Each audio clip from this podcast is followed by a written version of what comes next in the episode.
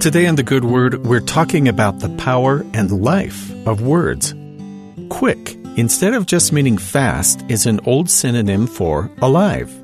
That's why the element mercury was often called quicksilver for its color and its unique properties. It seemed almost to be alive. Mercury is the only elemental metal in a liquid state at room temperature, which was very perplexing to early scientists.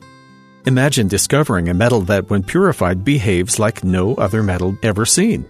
It looks like metal but moves and flows like dense water. No wonder they called it quick. It seemed to have a life of its own. Powerful things, metals, weapons, words, are often called alive because they seem to have the ability to move of their own free will. What could be more impressive than the power to control your own fate and the fate of those around you? Words have the power to change hearts and minds, a much more permanent change than any mark of paint or a sword could leave. And even more powerful than any words of man, the Word of God has the power to change a person into something greater than they could have been on their own. As explained in Hebrews chapter 4, the Lord uses His Word both to cut us down to size and to raise us up.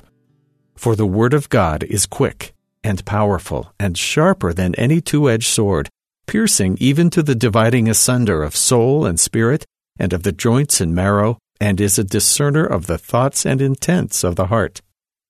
In the Book of Mormon, after a long period of war and contention, the servants of God, recording the history of their people, see a pattern in those who had turned to the Lord. Different people had had a wide variety of reactions to the trials and hardship they'd been through, these prophets found, though, that those who were prospering and making progress had allowed themselves to be changed by the living Word of God. Thus we may see that the Lord is merciful unto all who will, in the sincerity of their hearts, call upon His holy name.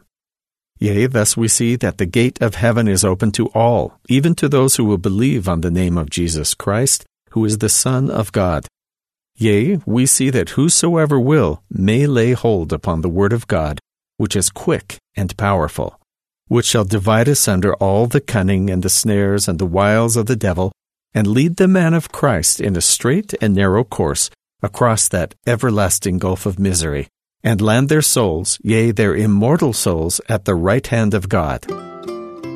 The Word of God is powerful enough to both cut through lies and deceptions and bring those who follow its teachings to eternal life.